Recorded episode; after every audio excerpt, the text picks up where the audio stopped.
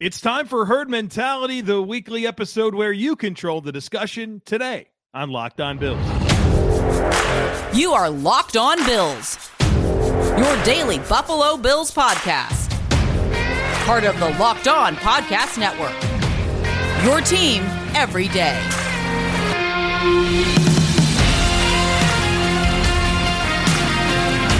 What's up, Bills Mafia? It's Joe Marino, author of Go Bills and Buffalo's Run, also the co-host of the Locked on NFL Scouting Podcast, and I'm your host of Locked on Bills.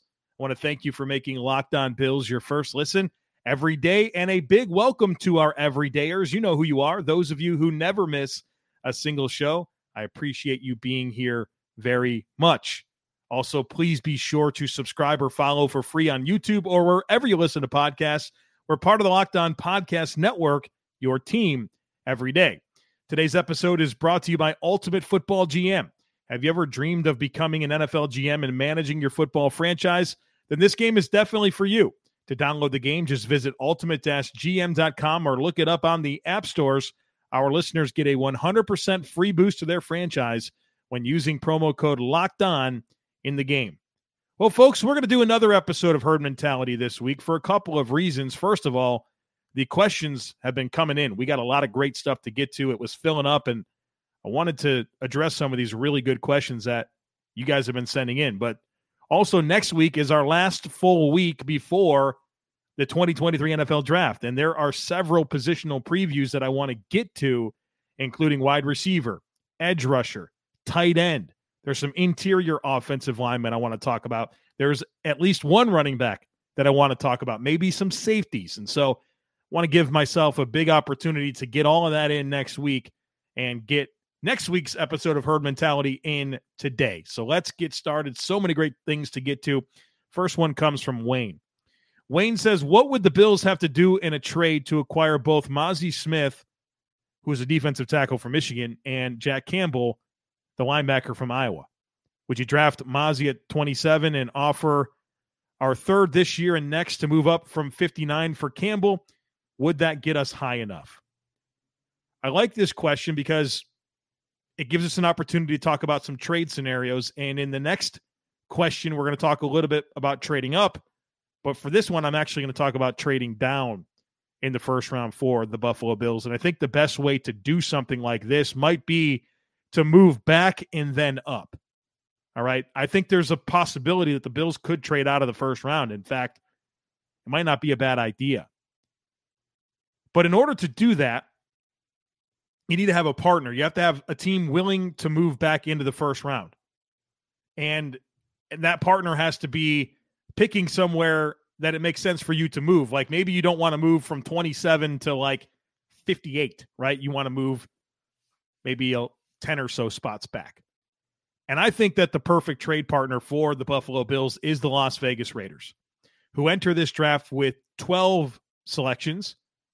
And I'm not going to read them all, but some of the picks that I think it's worth mentioning is they own picks 7, 38.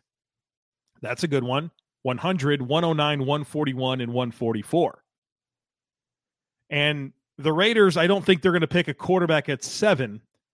But they could be thinking about moving back into the first round for a quarterback. And obviously they signed Jimmy Garoppolo to a very modest contract that really doesn't commit to him long-term. And they've met with all 5 of the perceived first-round quarterbacks, and Bryce Young, CJ Stroud, Will Levis, Anthony Richardson, and Hendon Hooker. If they like one of them and that player is still there at 27, would the Bills like to move back to 38 and pick up picks 70 and 109. I think that's a conversation worth having. And I think if you do that, I think you're going to position yourselves to come away with both a linebacker and a defensive tackle. So maybe you move back to 38 and you pick Mazi Smith or Brian Bresee if you want to go defensive tackle. And then you look at pick 59 and you say, well, maybe we want to move up and make sure we get Jack Campbell. I think that's a possibility that we should be talking about. And so I'm glad this question was asked, and that way I can kind of get into some of the logistics behind that potential move. Now, this next question from Cameron is about trading up in the first round. So let's get into that a little bit here. Cameron says, I am wondering if you might be able to comment on recent reports of Brandon Beane exploring options for a trade upwards in the draft. Could it be that he is wanting to try and grab a wide receiver who could replace Gabriel Davis, or could he be gearing up for a run at a linebacker or perhaps running back Bijan Robinson? I just wondered what it means to you if Beane is trying to get upwards in the draft. Who is it that he wants? All right, so this report came from Matt Miller of ESPN and said that Brandon Beane is wanting to move up potentially and had his eyes on an interior offensive lineman or an offensive weapon.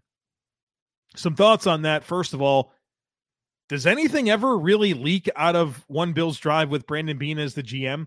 I don't think so. And so I have some questions about the validity of this because I don't feel like something like that would really get out. But also, I'll say this, trading up in the first round is in line with Brandon Beane's behaviors. He's done it three different times. He traded up for Josh Allen. He traded up for Tremaine Edmunds. And last year, he traded up for Kyer Elam. Now, he sticked and picked at number 9 for Ed Oliver, and then the Greg Rousseau pick, he also sticked and picked there. So 3 times he moved up and twice he stayed put. He's never moved back in the first round. So for as enticing as that could be, as I just outlined in the last answer, we don't really have data or a case study that says he will do that. Now, one thing that I've learned about Brandon Beane and studying him very closely over the last however long he's been the GM is that his behaviors, while you think you might have an idea of what he likes to do, he's shown adaptability, right? He's evolved a lot. The core philosophies that maybe you thought he had at one point are different because of where the team is during their life cycle. And so I'm mindful of that, and that's why I'm not going to dismiss the idea that he could move back. And I think there's a strong conversation to be had about that being the right thing to do based on who's on the board. But if he moved up, I would think it's for Jackson Smith-Njigba, who just feels like a perfect receiver for this offense. Maybe it's for Bijan Robinson. I have some level of doubt that Brandon Beane would move up for a running back. I certainly don't think he's moving up for an interior offensive lineman. Not after he just got done paying Morse, Bates, and McGovern contracts over the last, like in the last calendar year, all of those guys have received deals from the Bills to be starters. So I'd be surprised if that were the case. So I guess to tie a ribbon on my answer here, I question the validity of the report because One Bills Drive is very tight-lipped, and there's really not leaks. If the Bills did move up, I would think it would be for Jackson Smith-Njigba. But I think the better conversation is moving back, although Brandon Beane has never done that in the first round. Maybe this talent pool, this scenario of where he's picking, where the team is in their life cycle, maybe that does make sense this time around. Next one comes from Chris, who says, I enjoyed your assessment of the top-tier linebackers. After listening, I checked out both Campbell and Drew Sanders. I prefer Sanders, but not as a Edmunds replacement, but as a Lorenzo Alexander replacement. Maybe a 3-safety strategy makes up for coverage we would get from our middle linebacker position and allow the Bills to make this pick. Would love to hear your thoughts. Well, I prefer Campbell, and because I think Campbell is a more true Mike linebacker. And as I've said with Drew Sanders out of Arkansas, if you really want to maximize what he does, you got to let him rush. And I can completely understand and would agree with you that if you drafted Drew Sanders, he would be utilized more in that Lorenzo Alexander role. However, I haven't seen the Bills really embrace that type of utilization since Lorenzo Alexander, and it doesn't fix the hole that you have at Mike linebacker. And so if you do draft Drew Sanders, I hope that you do allow him to rush and take advantage of that, because I think that's probably his best ability. But his downhill ability, his take-on ability, his coverage skills feel very underdeveloped to me. And I don't think he's the type of guy that you can draft and he's going to hit the ground running right away with what you need from a Tremaine Edmunds replacement. So I hear you, but I'm trying to replace Tremaine Edmunds. I'm not trying to replace Lorenzo Alexander. So I agree, but I also disagree, if that makes sense. I agree that Drew Sanders would be the Lorenzo Alexander replacement, but we're in a different world now. We need a Tremaine Edmunds replacement, and I don't feel super comfortable about that being a swift transition. All right, we got a bunch more to get to here in just a moment, but first I need to tell you about Ultimate Football GM, the sponsor of today's episode. You've heard me talk about this mobile game app, and if you think you'd make a good NFL GM, well, you got to give this a try. When you play Ultimate Football GM, you get to control and manage every strategic aspect of your team as you try to build a dynasty. With Ultimate Football GM, you're responsible for hiring coaches and coordinators, managing the finances of your team, including negotiating player salaries and terms. You got to deal with the draft, free agency, injuries, player issues, personnel issues, all the ups and downs of a season, all in a realistic game world. Ultimate Football GM is completely free and playable offline, on the go, as you want, and when you want to. Locked on Bills listeners, you get a 100% free boost to your franchise when using promo code LOCKEDON in the game store. That's LOCKEDON, so make sure to check it out today. To download the game, again, just visit ultimate-gm.com or look it up on the app stores. That's ultimate-gm.com. Ultimate Football GM, start your dynasty today. The next one today comes from Joseph, who says, I've been wondering about a tight end with the Bills' first pick, ideally after a trade back. And with news of the Darnell Washington visit, I thought it was worth a conversation. I see the hole at linebacker and the empty pipeline of defensive tackle talent versus the low relative value of a tight end too. It makes a high pick tough to justify. However, considering two dominant factors among Bills fans are protect Josh Allen and give Josh weapons, do you think he could move the needle on both fronts in year one and beyond? It's a really fun question.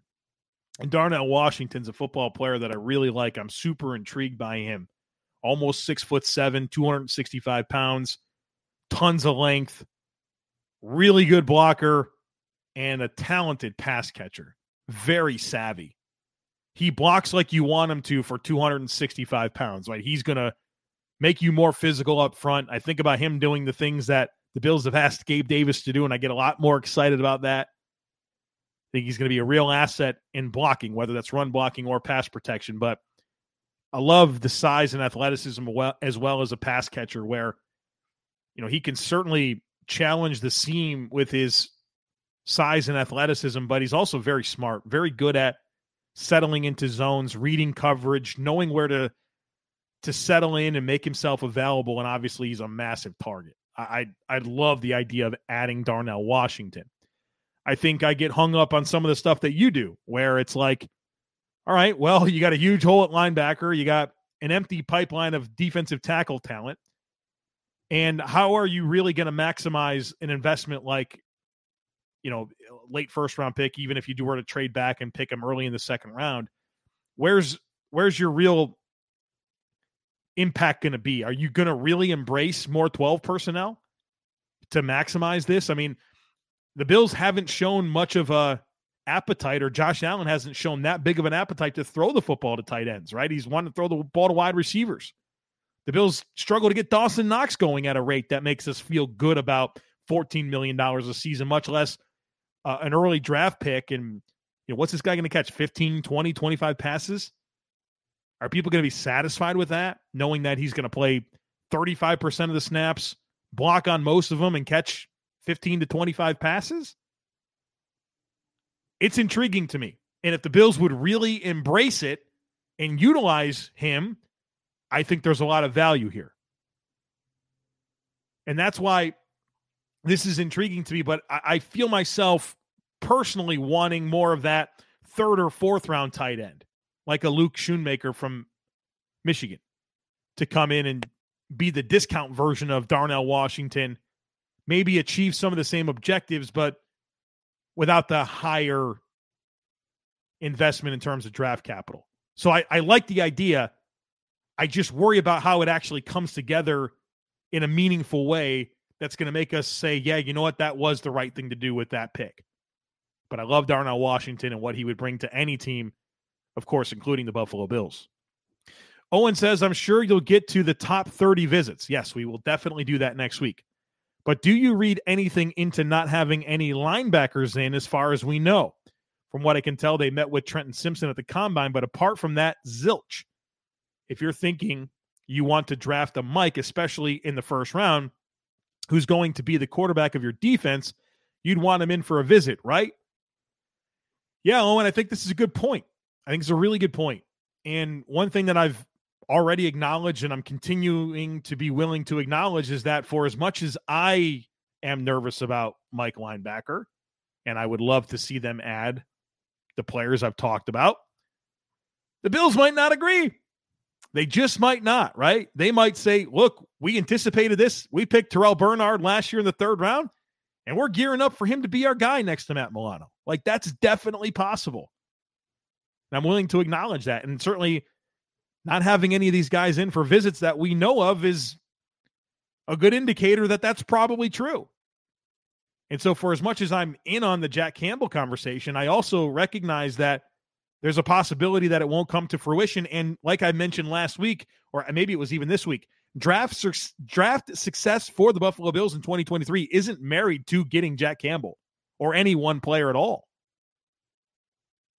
And so this is a really worthwhile thing to bring up, and I'm certainly willing to acknowledge the possibility of the Bills not really having the same level of concern or even panic that we do, or at least I do, about this linebacker situation. Jeremy says, I've listened to all your podcasts regarding Taylor Rapp, but I'm not sure if you've ever answered this question directly. Do you think Beane targeted him specifically so that they can run more three safety sets, or that they just felt like the player, that they just really liked the player and were surprised to get him at such a low cost? To me, if we lost Poyer, Rapp was the number one guy I wanted to replace him with. I don't know how you keep him off the field. Jeremy, I think Brandon Beane accomplished a lot of different things with signing Taylor Rapp. First of all, low-cost, good player. I never imagined he was going to be a one-year, $1.7 million deal. But that's what the Bills got him for. And so, first of all, you got a great depth piece behind Poyer and Hyde that gives you the opportunity to run three safety sets, but it also gives you a showcase opportunity. Because that starting job's not there for him right now, but it could be soon. Micah Hyde, an expiring contract. Jordan Poyer's two-year deal could very quickly become a one-year deal. And so you have a year now with Taylor Rapp to see what this guy is. And maybe you like what you see, and now you've had a unique opportunity to get to know the player before you commit more to him. And by more, I mean both a longer contract, but also a big role. So I think Brandon Beane accomplished a lot here. And Sean McDermott said, yeah, we thought about Taylor Rapp as a player that we could sign to replace Jordan Poyer if he wasn't able to come back. And now they got him for a minimum deal. So pretty impressive, but I think he actually accomplished a lot. I'd love to see more three safety sets. I'd love to see more scheme versatility on defense with personnel groupings. And Taylor Rapp is the type of player that, to me, gives them a chance to do some of that. Next one here comes from Andrew, who says, feels like everyone thinks Micah Hyde will be back and be 100% the same player he was. I'm not so confident in that. With the leadership of Edmunds gone, it makes us rely even more on that safety tandem. And if one goes down, we're talking first-year safety Christian Benford, or potentially returning to football Hamlin. Seems thin and nobody is talking about it. I know you mentioned you like Brandon Hill. I like Sidney Brown, but it's hard looking at tape of these guys because I'm looking more for a Poe, because I don't know if I'm looking for more of a Poe replacement or a Hyde replacement. Well, first of all, Andrew, Taylor Rapp, let's not forget about him. He's part of the mix. So I think that's a really good hedge against Micah Hyde not coming back and being the player we remember him being. I think the Bills' safety depth is not bad. I mean, they have three really good players, and then you typically roster four. And so whether that's Cam Lewis or Zane Anderson or DeMar Hamlin, who's gotten some experience now in the NFL, if he's able to come back and all those types of things, obviously. But I think the Bills are in pretty good shape at safety. And maybe they'll draft one. Sidney Brown's a player I like as well. I think he's a third or a fourth round pick out of Illinois. Brandon Hill, maybe a day three player that you can groom. Should provide immediate special teams ability. So I don't know that I have the same level of concern here, and I think maybe you've overlooked Taylor Rapp here when this question was sent in. All right, folks, we got a bunch more to get to here after a quick break, including some conversation about different defensive tackle techniques and a couple of off-the-wall questions that I can't wait to get to here in just a moment. The next one today comes from Justin, and Justin says, do you care much for the drama-type stuff that goes on? You seem to rarely talk about that stuff outside of contextual references. Is it just to keep the podcast focused on stuff we love, or do you like/hate or are indifferent to the rumor gossip aspect that some enjoy alongside the game? I appreciate this question, Justin, and I think you make a very astute observation. I stay away from a lot of that stuff. I really do. Partly because it's, quite frankly, sometimes uncomfortable for me to discuss. I know football, right? I know the game of football. I know the NFL, the league in general, college football, scouting, like team building. That's what I know. I don't know how to interpret cryptic wide receiver tweets. I just don't have anything to say about it. And I personally find it to be more annoying than anything. And because I don't really know how to like break it down and what it means, and I don't really like guessing, I do stay away from it. So that's a pretty good observation there, Justin. But I also appreciate that you mentioned that I do weave it in with contextual references. Like when it makes sense for me to mention these things, I do, but I don't get caught up in all the what ifs and galaxy brain type stuff as it relates to some of that drama related components of football, right? It is part of it. I recognize that. I do recognize that, but until it means something and I can lace it together with some other analysis, I don't have a high degree of comfort getting into it. I don't know what I could really offer. I think that's way I look at it. Like, what can I offer about some of this stuff? And I don't know that I have much to offer. So I typically stay away and keep the main thing. And when I have to talk about that stuff, I talk about that stuff. But Justin, you're not wrong. You make a good observation. And, you know, if I'm asked about stuff, a lot of times, you know, if it's starting to pile up and people really want my perspective, I'll give it my best, but it's just not where I feel like I excel as an analyst. And so I only weave it in when it makes sense to me. So I appreciate that question. I think that's a good one. The next one comes from Sean, who says, can you explain the skill and body type difference of a 1-tech versus a 3-tech in our 4-3 defense? This stems from a Buffalo Rumblings article with Byron Young as a selection and referencing he has the skill set of a 1-tech, but the body of a 3-tech. This reminds me of some interior defensive line concerns regarding Ed Oliver having to play more of the 1 as opposed to the 3-tech, and that being a reason why he wasn't performing as well as he could. So basically in the Bills' even front defense, so 4 down linemen, you have typically a 1 technique and a 3 technique. The 1 technique lines up as a shade, a shade over the center, and the 3 tech lines up on the outside shoulder of the guard on the other side. And the 3 technique is more of a athletic penetration style player, somebody that you want to shoot gaps, get into the backfield, and use athleticism and play a little bit more free. Your 1-tech is usually a bigger bodied player that is more of a space eater, a plug, an anchor against the run, a guy that can really control that middle, keep the second level clean, occupy space. They're not necessarily required to be as much of a dynamic penetration style player. So both defensive tackles, but they typically are different body types, because your 1-techs are your bigger body guys that are really going to anchor and play the run, where your 3-tech is more of a guy that you want to be explosive, get off the football, and get into the backfield. And so because of that, the body types are different, and with their roles being different, their skill sets that are required for each position are different, right? I mean, Ed Oliver is a very different player than Daquan Jones. Daquan Jones, your 1-tech. Ed Oliver, your 3-tech. You love interchangeability. You love guys that can play both. It's kind of rare, right? You don't see a ton of that.